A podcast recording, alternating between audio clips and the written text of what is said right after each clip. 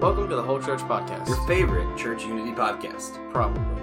If you want to hear from pastors, professors, and everything in between, right, sure, and you know the occasional train talk, right, right, yeah. Uh, have we got the podcast for you? And thanks for listening to the Whole Church Podcast. It's your host Joshua and co-host Tiberius Wong. T J, yeah. Um, before we start with anything today, we have um, Becky Walker, who's lead of the what's it, women's ministries mm-hmm. at Anderson University. We're going to start with that, but before we do, we wanted to read one of the comments on our iTunes account. It's uh, Shane Jeffrey. It says, long-time listener, first-time reviewer, thank you for all your amazing content that you put up here and on the site. It's super encouraging with two S's. I guess it's super S- encouraging. Super encouraging, yeah. Super. And uh, also yeah. with us is Erin Hardy. Hey. Yeah. yeah. She's been a ghost on the podcast before yeah. as guest host because she didn't really want to speak but still wanted to be a part of it. I mean, my fiance who refuses to speak. And, uh, yeah, I'm engaged. Tiffany, soon to be Noel. I'm going to make her attend. Her middle name's Elizabeth, so it'll be T E N. It'll be great. Yeah. So, um, we read the iTunes comment. That's uh, one way that people can see the podcast is anyone who comments on it, it allows more people to see it because there's more ratings and reviews on iTunes. I don't understand how right. iTunes works, but it's it like works a, like that somehow. It's like, a, you know, what's hot? Yeah. People are commenting on this. Let's show it to other people. Yeah, yeah. That makes sense. Um, another way you could support us is on the Patreon. Right now we're doing the free giveaway for Kindle Fire seven. Not free. Uh, sort of free. It's three dollars. You support us, and you get all the other content, and then you just so happen to get a giveaway, which isn't really why they're doing the Patreon, hopefully. Right. Yeah. So we're still doing that. So if you want to support us, it's patreon.com forward slash the whole church podcast. Uh, something like that. Yeah. Before um, May twenty-first. Yeah. The link will be in the show notes, and what what all do they get with that?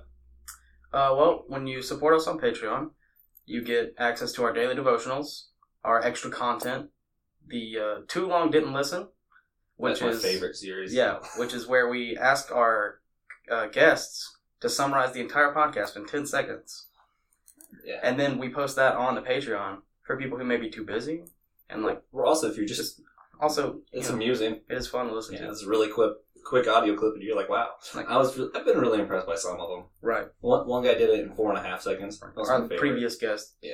yeah uh, last Doctor week's Link, guest. Yeah. That was fantastic. But yeah, okay, so let's jump into today where we're going to start with a really deep question. So I might take some thought, so we'll start with it and I'll right. kind of defer to you. Um, first one, just hard hitting. What's your favorite type of cloud? Right, right. And by type, you mean like... Yeah. Type of cloud, like cumulus stratus, cumulonimbus, cumulus, or... Or you could just say like big, shape, fluffy, mm, big bunny-shaped. Fluffy. Mm, got it. Yeah, I have to go with the big, fluffy, bunny-shaped, or something big, like oh. that. Camel-shaped, whatever camel, shape. Camel-shaped cloud. Kind of into camels. Mm-hmm. So, camels are cool. Yeah, yes, they are. I can't remember the last time I saw a camel-shaped cloud. I, that, that would it, be cool. It would happen. It happened. It, can it have as many humps as you want? Does it still count as a camel-shaped cloud if it has like ten humps? Well, I think it, that's a stretch I camel. Think, that's a different area. Of... Yeah, one hump is a dromedary, and a two hump is a camel, I think, or yeah. something. There's there's well, some I there's a difference between the two, but I may I have a mixed up. They're both classified as camels. I mean, Sally the uh-huh. camel had a lot of humps. Uh, dromedaries are just like a like sub. I don't want to say sect. That's not right. Subfamily. There you go. Okay. And. uh I just think people don't know the name that name for a regular camel because most people just call it a camel. Oh, okay. You know, there it's you odd how often your biology major expertise kind of stuff yes. comes in handy on a whole podcast. Yeah. It's weird. But uh, Joshua, what's your favorite kind of cloud? Yeah, I like fog. Like when it's fog, like nighttime yeah. and it's like foggy. Maybe you have like that one like yellow street line. I just like the serenity of it. It's kind of nice. Cool. Yeah. Fog. Erin? Mm-hmm. Yeah. I like when people post pictures of like clouds that look like Jesus. Those are kind of Jesus interesting. Clouds. Yeah, you know. Okay. Oh. The ones that are shaped like Jesus. And they're right. like, oh, he's coming. I've you know? literally never heard of that. Really? You've never Me seen either. Like people post like pictures? Jesus clouds. Like clouds shaped like Jesus? Yeah. yeah um, if you want to send your best Jesus cloud picture to thewholechurch at gmail dot com, we would love to see it. I'm about to Google my, uh, my favorite cloud is actually the uh, Asperatus cloud, oh. which is uh, the most recent addition to, well, not addition, but most recently named cloud in uh, you know the Meteorological Society in uh, in two thousand seventeen was when it was officially named, and it's just like a really rough cloud. Like it looks like. Have you ever seen like a really close up picture of a cat's tongue? And it's kind of like rough, and it looks kind of like that. But are you talking about the one that looks like soft serve? What? Show me a picture of clouds that look like soft serve. And just like ice cream filling the sky. No. Well, what was that one? I don't know. Huh. It doesn't sound like you're describing anything. Oh, alright. But, uh, yeah. Asperatus. It's, what uh, was the other class you looked up that looked really cool? There was one that uh, you were, like, going to give an honorable mention to. Ooh, it was, uh, Cirrus... Oh, it starts with an F. It was, it was a really wispy cloud. It looked like, uh, baby hairs. I think that's the one I was thinking of. Maybe. It was cool. It looks like baby hairs when they curve up. Hmm. It was just a really wispy cloud formation. Hmm.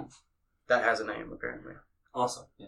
So, instead of introducing you myself, I'm just going to move away from the cloud stuff. Um, Erin has known you for a while. Erin is one of our writers on the website, Team Zow, and she's yeah been guest host before. Um, Erin, do you want to introduce yourself and our guest today? Hey, I'm Erin. He's already introduced me. And with us is Becky Walker. She was my boss for, what, three years? Three Two years? years? Close three to that? Years. Mm-hmm. Yeah, she was the greatest boss I've ever had. The only one. But I'm definitely the greatest. And so I'm going to let her tell her tell about herself a little bit. Okay. What she does, because she has so many titles that I don't even well, know them all. Introducing you has been deferred twice now. Yeah, I know. I know, well, right? That's I'll okay. You should that's okay. defer to them. Let's see what happens. I'll, I'll let you. You want me to do it? Okay. You're she just, ha- she just does do so much that it's hard to keep track of it all. I was her assistant for two years, and I couldn't even keep track of it all. That sounds like you were a bad assistant. I kind of probably was. No, she wasn't. She was amazing. Oh, my goodness. I couldn't do without her. So, um, but I am the um, associate campus minister here at Anderson University, and uh, work with women, specifically for women, which is nice. About seventy percent of um, all college students, but definitely here, are women. So it's nice to have, uh, I think that the school in, has invested um, time and energy in having a women's minister. So it's been really cool. Um, I, I help with other aspects of my job, or helping with some of the ministry. Um, um, like I do ministry houses. I've done camps. I've done some administrative stuff with things like that. A lot that. of mission so, trips too, right? Yeah, tons of mission trips. Yes, we we go. We've been to Guatemala, Italy, Haiti. Um, getting ready to go to London. Uh, in the next few weeks. So. I forgot to tell you about the Jenkins, Kentucky trip. Yes, we, we do. We year. do a Jenkins, Kentucky trip every year, working with cool. with um, unwed mothers that, that are struggling with um, their babies being born and having enough to buy for them and things like that. So, wow. so it's been it's been quite an adventure. Twelve years doing that. So sounds like we could record a few podcasts today. Absolutely. We have time. Right? Yeah, we yeah we, we have plenty of time. No, no. Oh man. Okay. So um. Sweet, sweet. I did want to take time for some train talk. Oh, we're going to do that now. I like train talk. Right. Yeah. Listen, listen. It's important. So there's a town in Florida. I don't have the article on it, but right. we'll share the article link in the notes. But they've passed a law about having a quiet zone. This train goes through the town, and it makes a lot of noise, keeps people up. They were all complaining about it. So they passed a law where it can't blow its whistle in their town. But then the legislation decided, no, that's that's dangerous. So yeah, no whistle, but we'll make the dings, like for the crossing, super loud so everyone still knows the train's coming. And I just found it really interesting because it's, it seems like the most self-defeating thing I could possibly think of. Yeah. Well, I was actually raised in a train town, and oh. I actually like trains, and I like the noise, and it never bothered me. My grandmother lives in a train town. Yeah, I grew up in a train town, but uh, we rarely ever had trains. Yeah, like it was it was Inman, Inman, South Carolina. Mm-hmm. We used to be the peach capital of the uh, world, probably definitely the That's country. True. Mm-hmm. But uh, we had a super active train depot, just apparently not in the past twenty years. Well, we were a crazy little town. It's, it was the hub of the Seaboard Coastline Railroad. Oh, they have the so, Seaboard in Matthews. We just talked yes, about that on okay, our reflections yeah. mm-hmm. we did for the, yeah. on Patreon. So that's where I was from. So there were just like tons of trains all the time. That's yeah. not. I really like trains. It's kind of died out now, which is kind of sad. But, but there's a cool well, train so. station there if well, you ever go also, through there. They are building a like mass train system for America. Yeah, I've heard and about so that. That'll be really cool. I hope it happens. Me it needs too. to happen. I'm following yes. on Twitter and doing everything possible to support Wonderful. that decision. I agree. I want more trains. I do too. That's all good. Right. So that was Train Talk. We'll see. Okay, so do you have the article up that we? I don't. I can pull it up. Yeah, pull it up. We we had an article recently. I, I noticed from a lot of more conservative evangelicals were sharing and wishing their best to the family of... Uh, man, I can't think oh, of her name. Rachel Evans. Is Rachel Evans? Okay, yeah, that, that's what I was looking for. Oh, I forget her name. Uh, she just she recently passed, um, had some heart problems, hospital stuff. And it's something we wanted to bring up. Just it was interesting to us because she's very well, not traditional. She had the flu, and then she had a severe allergic reaction to the antibiotics they gave her. Mm-hmm. And that gave her uh, seizures, and that caused swelling of the brain. It was a whole thing. Yeah. Mm-hmm. Well, that didn't. Huh. They induced a coma. I thought the heart thing did happen. It was a whole... It was a whole bad thing. The interesting thing to me, she had a lot of debate online with like Tim Keller, John Piper, all of them, mm-hmm. because she's very progressive evangelical. Mm-hmm. She supported, you know, L G B T stuff in the church, and uh, she, I think she supported abortion as well. I, I might be wrong on that, but I'm like ninety-five percent sure on that too. Mm-hmm. So it's really interesting that, you know, someone really progressive, they battled a lot, and then as soon as she passed, you know, they're all support showing so much support for her family and everything in them, even though they disagreed so sure. much while she was mm-hmm. around. And that's sure. just like a, just a cool example of church unity, I think. Yes. You know, we talk a lot about, hey, there's a problem, let's fix it. I just thought it'd be cool to do a shout out for her. A moment where the church was really united and showing support in that area. I thought it was really neat. Mm-hmm. Right. Support to, um, she was so young. She was only thirty-seven. Wow. Yeah. And uh, it was tragic. You know, mm-hmm. people have been sending their condolences to her husband, Dan, who was her high school sweetheart. College, yeah, mm. it's just tragic. Yeah, mm. but uh, she also wrote a book called uh, "A Year of Biblical Womanhood." Mm-hmm. Mm-hmm. And uh, have you read it? I don't think I've read that. Really? Yeah. That sounds like something that you might. Uh, I'll look into that one because yeah. uh, mm-hmm. she lived for a year, strictly adhering to what the Bible says women. How oh Bible yes, I've heard did. Of that. Yes, yeah. I have. I have heard of that book. I, I haven't, haven't read it yet, but I've just you know seen mm-hmm. summaries. Yeah. yeah, I've heard of it too. I I never read it.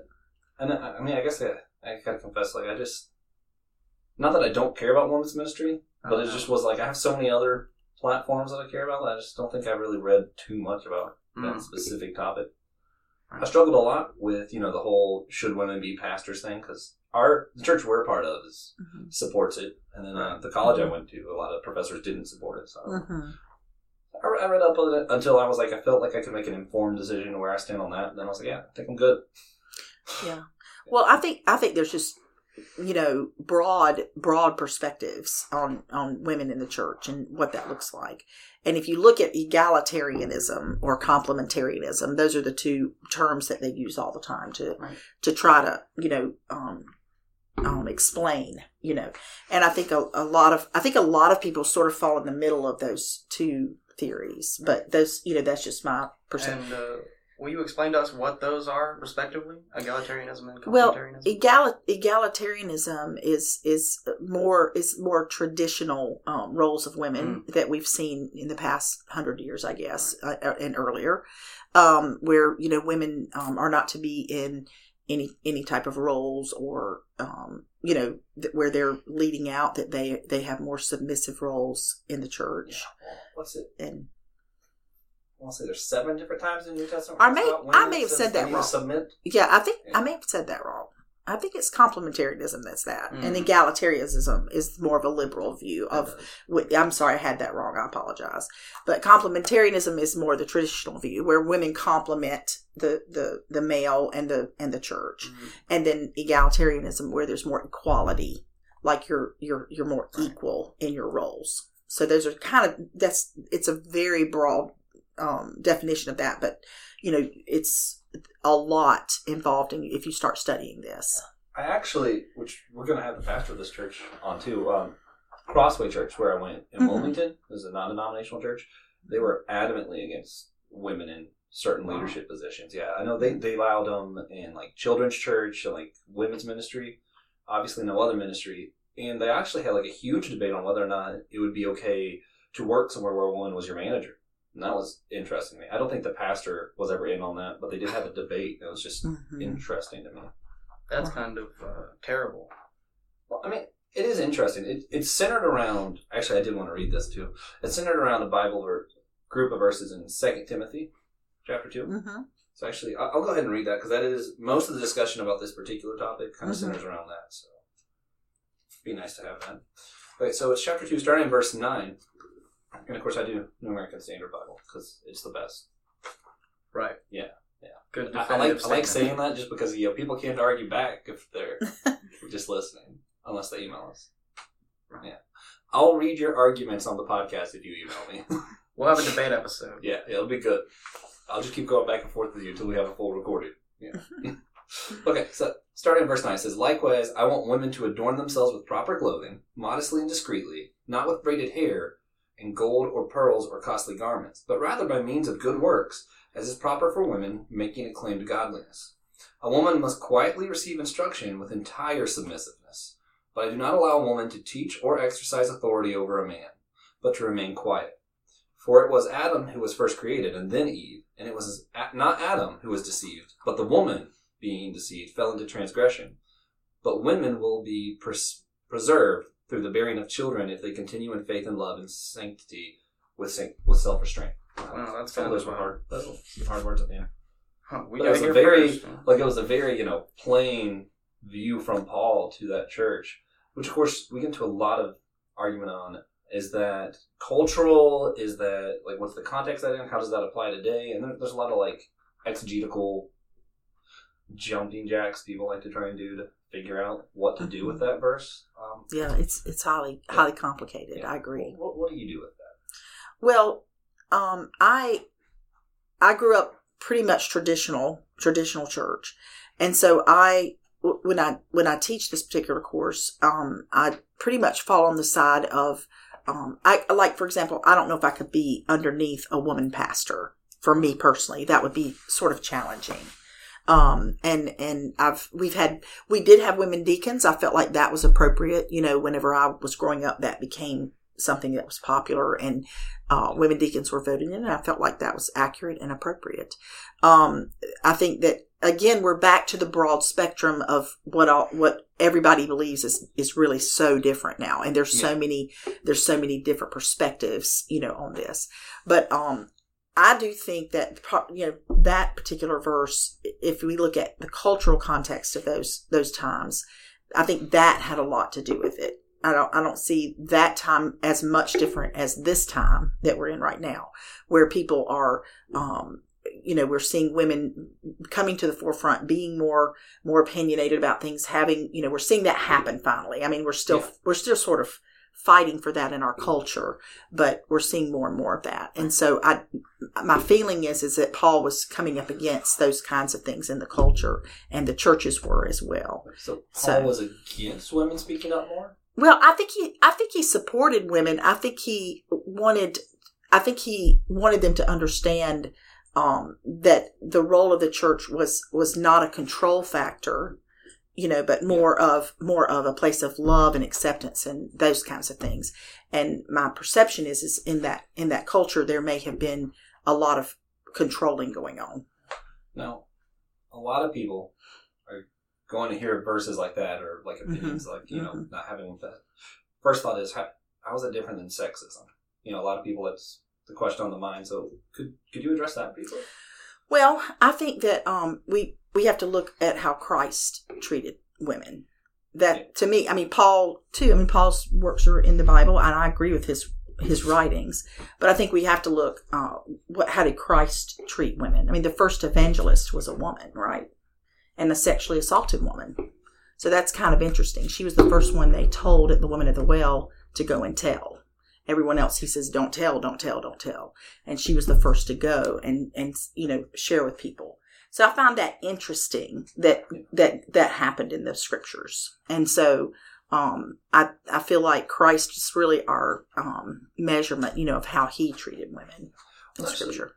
I always think it's really interesting that, like, if, especially if you think culturally, the Bible has always been a lot more for women than the things around it were. Mm-hmm. And yes. one thing, I actually, I read really recently, the, archaeologically, the earliest writings from the Bible we found are the Song of Miriam and the Song of Deborah, both works mm-hmm. from women, mm-hmm. which are really interesting. It's fascinating. Yeah. It's absolutely fascinating. But, um, yeah, so we're that, talking about Paul. Um, yes, and I think, I don't, I think, again, I think Paul's writings were, were related to the culture that the yeah. church was in. Does that make sense? And I think there may have been, you know, the adornment and all of those things might have been associated, like if you adorn yourself that way, which was part of the culture, but that may have been associated with other cults or other groups. Mm-hmm. And I think he was trying to pull the church from not being like the world if that if that makes sense. And so he wrote these things in order to help the Christian woman look look quite different from that, if that so, makes sense. It's not quite a law. He wasn't saying any woman wearing pearls is going to hell. Exactly, yeah. yeah. I think he was really trying to, to um, I guess, you know, create, whole, you know, holiness, which is separ- set, setting ourselves apart. I mean, we're part of the world, but yet we're setting ourselves apart. So it's like, uh, this might be a loose, loose analogy, but uh, the uh, uh, a swastika is... Originally, stop, is originally a symbol of peace for uh, Western, no, Eastern uh, countries, religions. Mm-hmm. Uh, they used it in Taoism. Even. Yeah. Uh, mm-hmm. Taoism, like, I think it was originally a Taoism. Yeah. And it was always meant to be for peace. Mm. But then Hitler decided to use the swastika to portray his movement, and all of a sudden, mm-hmm. that's bad. A swastika is exactly. a one of the. So you're saying that Paul would be against us using swastikas today? Yeah, yeah, yeah, probably. Um, that's interesting. But it's uh, it's kind of like that. Like mm-hmm. these, this group uses those mm-hmm. to you know present themselves. Mm-hmm. So we as a group should not. Mm-hmm. It's like that. Yeah, I think it's sort. Of, I think it's that way. Well, I think that's sort of like we talked about this last week too. But uh, the whole law about tattoos and piercings. Yeah. They made that because back in that time, like having a tattoo was hey, someone did this to show that they owned you. Exactly. So it's like yeah, don't mm-hmm. do that. Don't look like a slave. You're my people. You're not slaves. Mm-hmm. And now that's a lot less relevant, you know? Right? I, I don't. Yeah. I don't look at a biker that's all tatted up. It's like, ah, I bet he's someone's slave. Right. And, right. Yeah. That's not but you know, many thought. people in the many people in the um, traditional churches do look down on that. Still, mm-hmm. many yeah. many of the people do. Yeah. You know, so it's kind yeah, of interesting. I've heard uh, lots of debates at uh, the summer camp that yeah uh, we both most met at, mm. and uh, pretty much every year someone. Asks the small group, hey, are tattoos unbiblical? And usually the answer comes out to be, only if they're not in the glory of God. Mm. Yeah, because well, that's, that's it's really like the most non-offensive answer. Yeah. Well, what Doctor Link said last time, it's all things. He's like, that law existed. Same reason we have different laws now. It's who are you worshiping with what you're doing. Exactly. Well, I think it kind of goes back to the intent of the heart, you know, yep. for people. What is your intention? Yep. You know, if women, and, and then back to this scripture in Timothy, like if, if women's intention was to control, was to, to be looked up to, was to, does that, if that's yeah. their intention, I think Paul was trying to say, this is not the, this is not what you're here to do. You know, your intention is to, to, um, and clearly submission is something we struggle with, you know, um, Eve struggled with submission. You know, Adam struggled with, I don't care. You know, if he had cared, he probably would have jumped in and knocked her down and stopped her from biting an apple. But indifference, indifference is like the, the greatest sin, you yeah. know. So, you know, we can't just ignore the fact that, you know, women, that in that particular scripture, that this might have been, in my opinion, my perspective, is there's yeah. that was an issue that they culturally were kind of coming across that way, and he was trying to help the church not to have that kind of role. That's um outside of this, just as a grander picture verse I, I really like. So in Colossians, Paul's writing, and he kind of does this struggle with himself throughout the book almost. Mm-hmm. You know, he's like, okay, so now we have freedom, we can do that stuff, and what does it look like? Well, God's got an order, so it still looks this way, and he paints an example, and like a lot of the examples are very much like, you know, women submit to the husband and this, and it's like really sounds legalistic to us today, I guess, but he's mm-hmm. trying to like struggle with this whole idea of God is a God of order, but also we are free now, and what does that look like? Mm-hmm. And um, near the end, in Colossians four, verse six, it says, let your speech always be with grace, as though seasoned with salt, so that you will know how you should respond to each person. Mm. And if you look at the original language, instead of person, it could be situation. That word for that's like, it, it's really vague. And that word. Language is... Yeah, Greek. Greek, yeah. Mm-hmm. yeah. And then um, where it says, you will know, it's uh, perfect future tense in Greek, which which means it's like we're continuously learning this. Mm-hmm. So it really looks like when you look at Colossians as a whole, is Paul saying, hey, God's a God of order, but also this. And he's struggling with what that looks like in his culture. And he ends it with, y'all keep learning. Y'all keep figuring this out. Mm-hmm. And I think that is one thing, like we're still, you know, we're still figuring it out. A lot of American government today is still trying to figure out what does this freedom I think look like in structured situations. Mm-hmm. So that's just an interesting observation. So um, that's where, you know, our church and a lot of I guess a lot of Pentecost churches, other churches like that, are, you know, for women pastors. Sure, sure. Yeah. Oh, so, yes. Does bring me to question. How does, because I, I know we have, you said you'd be uncomfortable sitting under a woman pastor. How can we have church unity whenever there's something that big that we're just like, yeah, I can't have that? Well, you know, my question is, is it that big? You know, that's that's my question. Okay. You know, it really, I mean, like, is it that big? I think we often in, in our, um, in our Christian culture, you know, that we tend to make um, a lot of issues debates, and, and those are great. Like, I'm not against debating. I think debating is healthy. But also, I think um, oftentimes we forget the the true the true meaning of what we're here for, which is not to debate, which is not to debate. It's to love and serve and find ways how we how we work together as men and women to to accomplish that. Does that make sense? Yeah. Absolutely. And there are many times I personally have had to be very, very humble and, and just have humility when I would go work in a church when I was twenty years old, and they'd say, "What did they send her here for?" Mm. You yeah, know, that's, that's rough. Our our pastors say, "Sorry, you can't teach anybody that's a that's a male. So you'll have no males uh, children in your Sunday school classes to teach. You'll have no males." And I mean, it it was. A different time. This was That's years and years ago. I'm I'm fifty-five, fifty-seven. Sorry, wow. fifty-seven now. And so, you know, there was there was difficulty. I went to um, Southwestern Seminary in Texas, and um, graduated from there with no job. Like, there was nowhere to go. I I wasn't a children's minister. That was about the only job women could actually. So, so that hasn't uh, changed. From the, that you know, has not changed. Graduate college, you still don't have. You still don't. Yeah, exactly. It's probably worse now. But for women, it was in ministry. It was very challenging. You could be missionaries. You could be, you know, there there were options like that. But like as far as like my my dream was to be like a state um, um, manager of deaf ministries. I worked with deaf people for like um, forty-four years, fifty, wow. forty-five years now. So uh, my goal was to be this, but even today, those jobs are still men's jobs. They've yeah. never had a woman in those well, positions. It's, it's an interesting situation because it's one where like government likes to step in and be like, oh, no, they're, everyone's equal, but yeah, it's religion, so they can't. So mm-hmm. it's a lot more,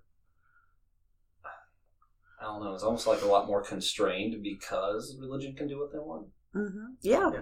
yeah. Right. Freedom of speech results in a lack of freedom. Mm-hmm. Ironically, yeah, in this case. And there's a lot of lack of accountability, I think, sometimes in churches trying to, ch- you know, do, do checks and balances on these things. There's not, there's not like someone saying, well, we have all men staff, or maybe we need a few women staff, you know, uh, same with, same with even some of our, our church organizations. You know, you'll look at the board of directors or the, the presidents or whatever, and there's lots of men, you know, and, but oftentimes not women, not blacks, not Asians, not, you know. So you wouldn't be comfortable with a woman pastor over you, but that's you me would personally. Like to see women more in those positions, maybe. Like, I think if that was, if I think if they chose that, like if that's what you, I've I've, I've known women ministers, yeah. and they've been highly successful, like yeah. the ones I've seen.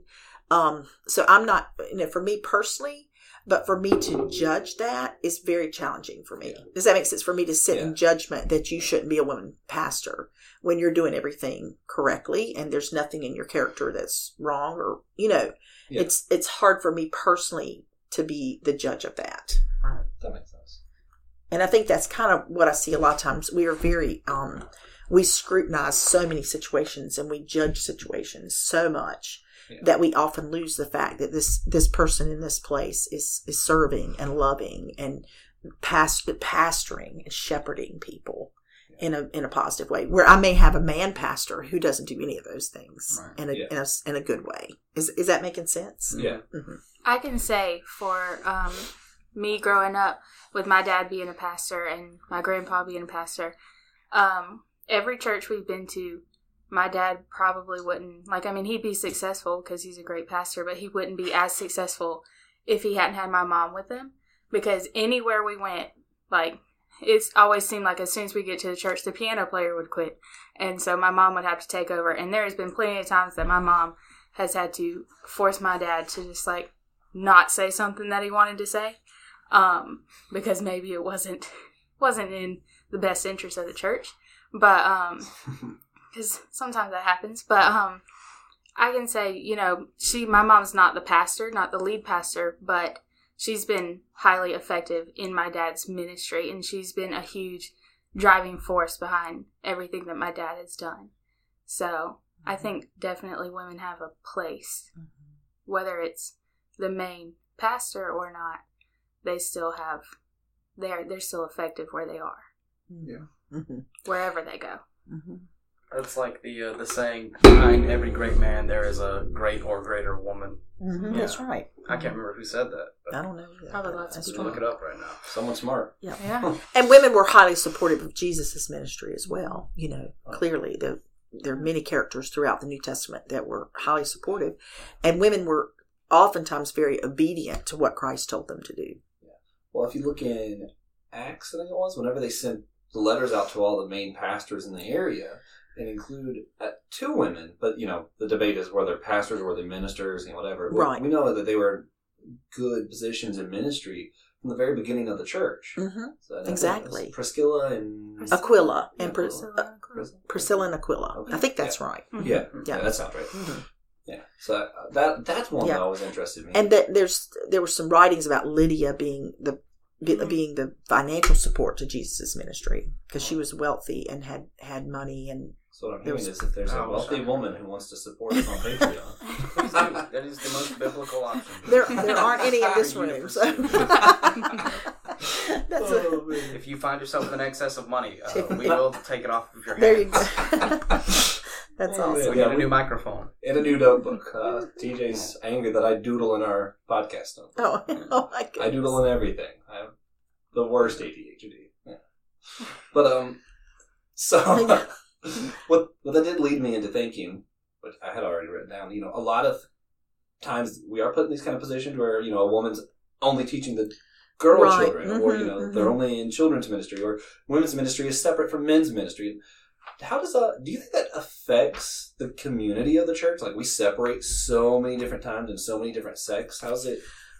Well, it's it's interesting. Um, if you look at the two most successful um, religious groups, honestly, the two most successful Christian religious groups, um, uh, or well, not really, one's not Christian, but, you know, we're, it's the foundation of Christianity, which is the Jewish culture, mm-hmm. and the um, and we find that the um, um, Amish have they are the most successful. Like only like ninety, ninety-five to ninety-seven percent of those people leave their faith. Wow! In the Jewish culture and in the Amish cultures, and both of those have you know they have really kind of the complementarian view of women. You know, clearly where women have a certain role and men have a certain role. So I and I and I do respect honestly the, the Jewish faith and how they and we and I think we should as believers because it's the foundation to our faith. Um, um, but like they they're the way they present their whole uh, religion is based on more of a complementarian view, and I think that's interesting that that has worked pretty successfully. Does that if that makes sense? Yeah, yeah. And um, it is. Yeah. Well, the Amish culture is directly inverse to ours. Mm-hmm. Most people these days are trying to spread themselves out as much as possible mm-hmm. to meet as many people as possible, mm-hmm. learn new things. Mm-hmm. And the Amish culture does the opposite. Right. It's uh, as close to isolation as yeah isolationism. Nope. Isolationism. As uh, I think a modern culture is. Mm-hmm. But their whole, like, this is an interesting message I heard about the using the table as an example. The whole the whole focus of their belief system is the table. Like being around the table. Mm-hmm. Even in yeah. the Amish country, they don't have church every couple of weeks. It's not like an everyday corporate thing. It's like every yeah. couple of weeks. And they're they're meeting with their families at the table three times a day. Plus they have, you know, special special worship type services once a week. And the Jewish culture very similar. And we sort of lost that, you know, in our culture. And I think women kind of certainly, you know, have um, been yeah. been part of that, um, establishing that.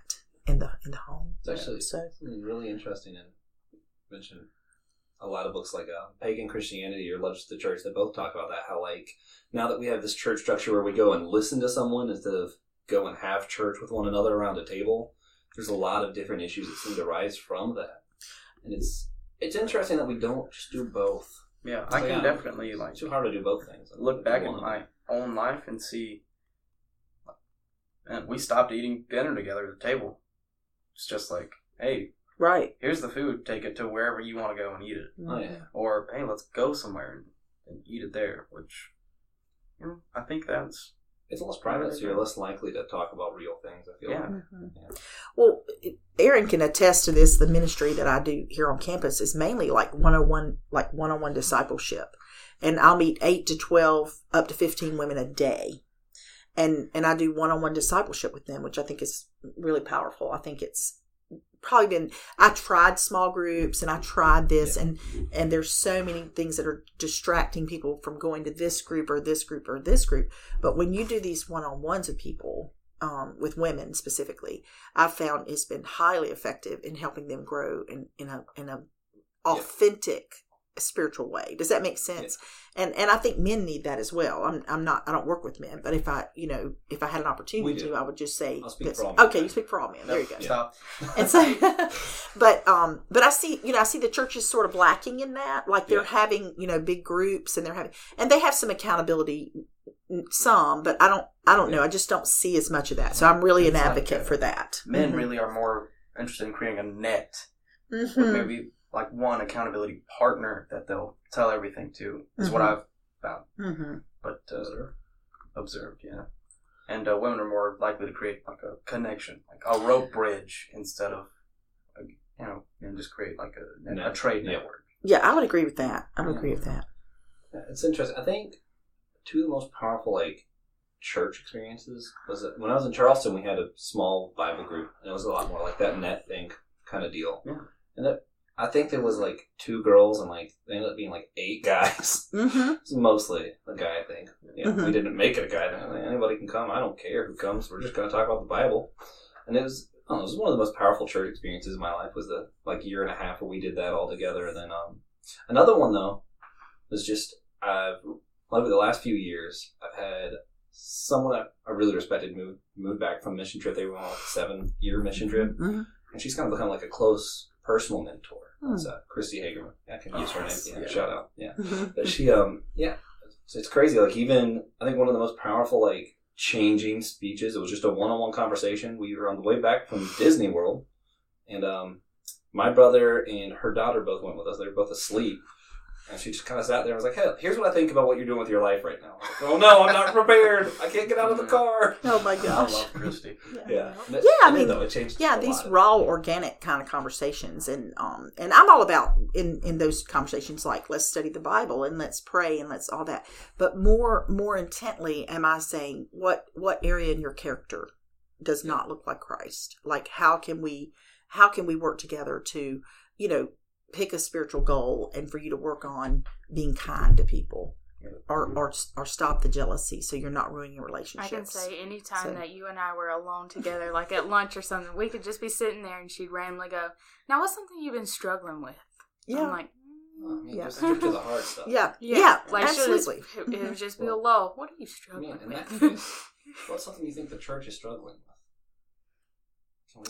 Well, I tell you, I, th- I think the biggest thing is our is scrutiny. Like, we just scrutinize everything and everyone. Sounds like that would get in the way of church unity. It, and love. It, it gets in the way of love. And so how can we love people well when we're always scrutinizing? Even even each other as believers, you know, we're scrutinizing yeah. each other all the time. So how do we, how do, you know, how do we get past that? And one thing I've been focusing on particularly this year is like, Uh, well, actually, this was last year's theme, but it's been floating over. But like theme in my life, but like forgiving quickly and often, forgiving quickly and often. So I think that's that's the way the church, you know, will get to a place. I think where they're finding themselves to have more um, releasing, release. We're resisting to release it, but this judgmentalism and scrutiny of everything is is huge, I think. And we're resisting to release it because it brings us, we think we're getting to control yeah. it, but we're actually being eaten alive by it. Yeah. And unless we release that and begin to love people well. Well, I have so. a lot of non-Christian friends, and I think that's pretty much what they think of the church is that that's all it is. Mm-hmm. So if uh, so we're going to diagnose that as the big problem of the church right now. Mm-hmm. What's um, and it definitely gets in the way of love and church unity. What's what's something practical? Someone's listening. I'm trying to wrap up. So okay. What's something practical? Someone's listening to this and they're like, "Oh, hey, what can I do to fix this? What can mm-hmm. an individual person do today, right now?" Well, I think in our own relationships, in our own families, in our own, you know, that's where we have to start in our own personal lives yeah. and say, what what area of my life am I judging people? What what place in my life? What what relationship am I judging? And how do I remedy that? You know, what what brings me to a place where I'm saying, you know, this is clearly a problem and I need to love this person. I don't have to like everybody, but I've got to find a way to love everyone. And so that's that's where I would go with that. So if every person does that, mm-hmm. what change will we see? So they start, they do what you said just then. They do it, they chase after it, they forgive whoever, love everybody. Mm-hmm. What change are they going to see in their lives and at their church? Like, what are the uh, ramifications of? You just wanted to use that yeah, word. Yeah, I did. Well, I think I think this. I think the result. What I personally see when, when we start working on, on things like this and this particular thing, I think I think peace reigns when you can forgive people quickly and often. Peace is something we and, desperately need. Yes, absolutely. And and also we, we I'm just going to flip that around. We judge and. and and scrutinize ourselves a lot, sometimes in a negative way.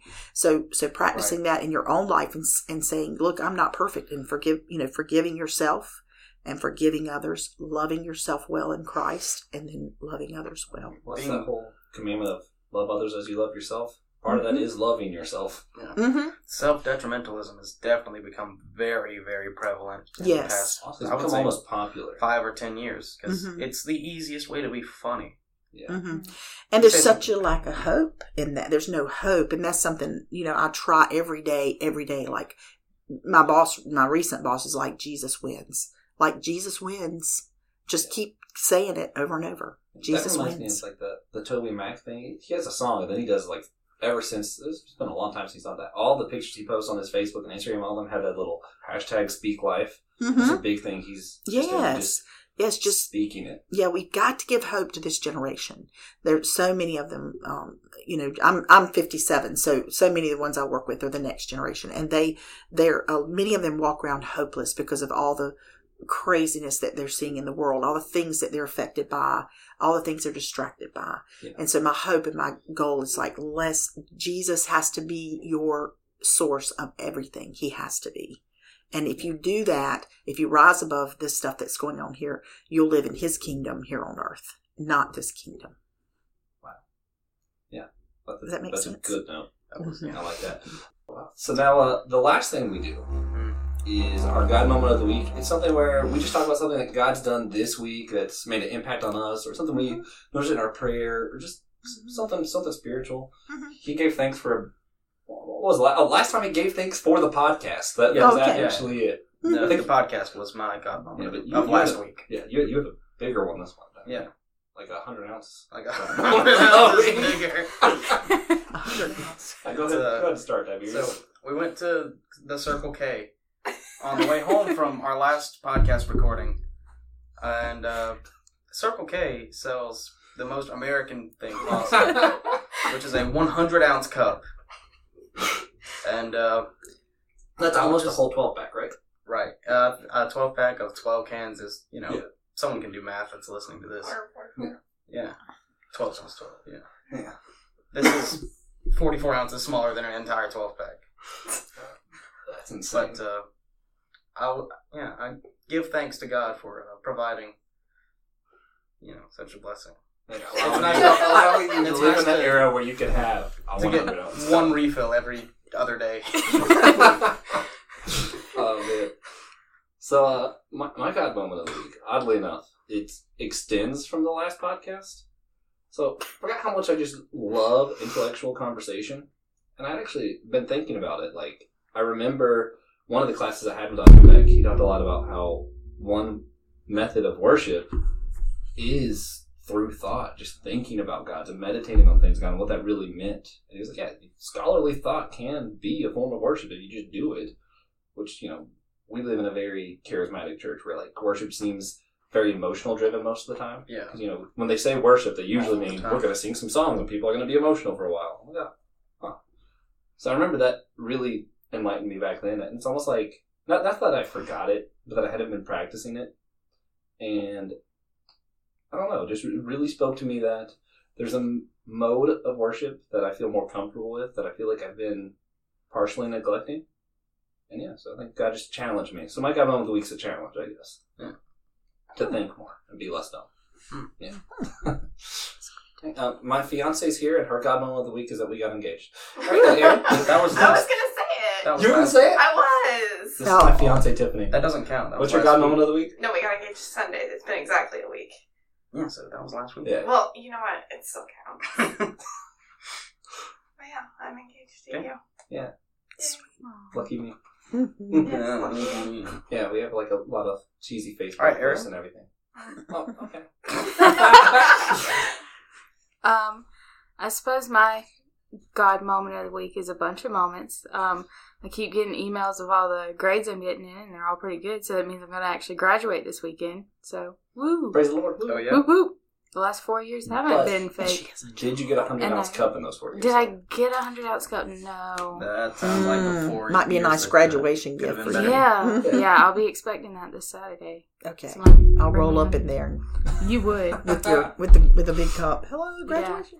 Yeah. And uh, graduation, graduation. Someone bought me a second one of these. For like if a, someone got that for me for like a engagement present, I'd be okay with that. That'd be yeah. cool. Get two. Get two. Yeah, get two. Decorate it.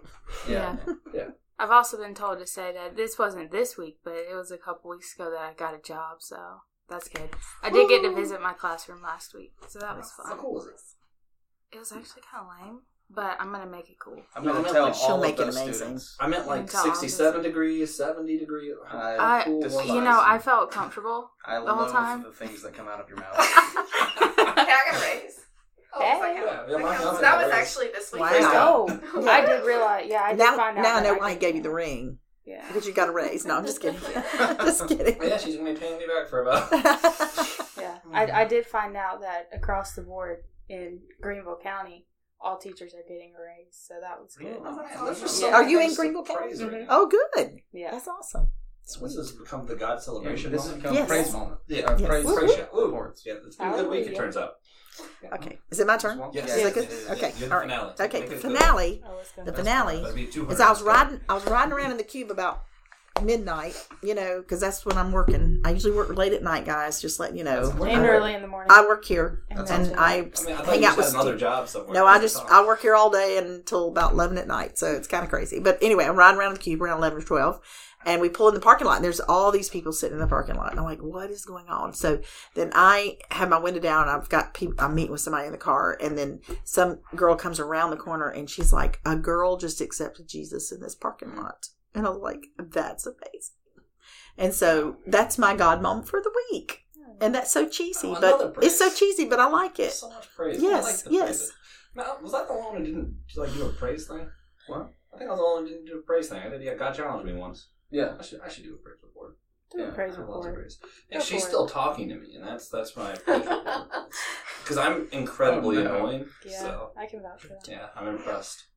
I'm she's, sort of she's annoying. She's sticking it out. But, but we love you. Oh, okay, thanks. Plus, we did two podcasts this week, and I got to travel like a total of let's see, there's six hours there and back. It's gonna be about four and a half here and back. A lot. I think, yeah, total. I probably drove like twelve hours. In the past weekend. month, we've gone to Cumberland Island, Georgia. We then went to Topsail Island for a wedding. Oh, then we went that's to Tennessee.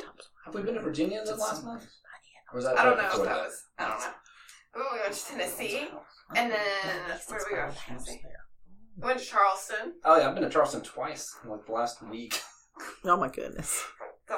Y'all get around. Yeah, and yes. for those who know we me, had fish and I just chips. love to travel. Oh, we had fish and chips. That's, that's my praise. That's praise. I had really good food. I got to have fish and chips. The Codfather in Charleston. Shout out to them. If the Codfather? Yeah. yeah it's really oh, wow. Good. Yeah. That's really crazy. Like, if you happen to be anywhere near Charleston you sh- and like fish, you should go to the Codfather. The only okay. time that's the first place he took me when we went to Charleston. Nice. Yeah. yeah. It's also the, only, the only place I took him to eat in Charleston. If anyone wants to go to Charleston with me, I'll, I'll take you to the Codfather. I probably nice. won't pay for you, but you know, I'll let you pay for me. yeah. Oh man, I didn't offer. Yeah. yeah. All right. So, so praises, praise wrapped up. Anybody else have any any more praises? I praise God for all the praises. Yeah. So, yeah. There excellent. You go. Yeah. All right. So, do you want to start wrapping this up? Um. Yeah. Um. Follow us on Facebook if you haven't. Instagram. Uh, support us on Patreon if you will. We've yeah, got the uh, the giveaway. giveaway. And the first twenty-one the... until the twenty-first. and we get the the daily devotionals with that. We do reflections of the week where we talk about right. movies for some reason, and also podcast devotionals. Everything we do on our weekly yeah, lives. The Too Long Didn't Listen. Yeah, that's a great um, series. Anything we decide to do extra, we will put on on the Patreon. Yeah, I think it's worth it. Yeah, hopefully. Mm-hmm. Yeah, and then um, also follow us on Spotify, iTunes, Google Play, anywhere you can follow us. Uh, if you leave a comment on Stitcher. iTunes, yeah, if you leave For, a like, comment on two I- people that use that. Yeah. If you leave a comment on iTunes, it allows more people to see us and see what we're doing, and they'll be like, "Oh, here's what's hot," and it'll be us, and that'll be weird for us, but it'll be cool. We'd appreciate it. Right. And of course, we read some of the iTunes comments on here. So but even if you don't specifically listen to it on iTunes, just go to iTunes anyway and comment. Yeah. Yeah, also, you know? Definitely share it. Yeah, that's all I care yeah. about. Yeah, commenting just, just on comment. iTunes. Yeah, direct that. message us on uh, any social media platform. Email us at the call me if you have my number. If you don't have my number, it's. I told them uh, before. If they just go to my apartment and shout outside the window. The window's usually up. I'll probably hear you. Yeah. Okay. Oh, if we you just want feedback. Yeah. Not, we don't want people to be like, "Oh, that was so cool." We, we actually want to hear genuine feedback. We read last time um, someone talking about how our mic needs to be better. We got to agree with them. That was cool. Yeah, he's right. Yeah. So uh, if you have your own God moment of the week, please email us at the whole church at gmail dot com. Yeah. And then what are some future guests? Uh, future guests, we have Tim Coulter. Really excited. That's Presbyter of the Church God of Prophecy in the United States. Uh, also the State Overseer for South Carolina, um, George McLaughlin, Donald Whitney. At the end of, that's one I'm the most excited about. At the end of this summer, we're looking to go up to Louisville and talk to him. And for those who don't know, he's a really popular author. His books are usually used in most colleges for their disciple classes and different stuff like that. I don't know, we used him in discipleship when I was at Charleston Southern. So. Um, of course, at the end of season one, we are going to have Francis Chan. Yeah, he just doesn't uh, know it yet. Yeah. yeah. He's unaware. Oh, okay. We're just not ending season one until he agrees to be on the podcast. This, this could be years. All right, and uh, thanks for listening. Yeah, thanks. Thanks. Thanks. Bye. Bye.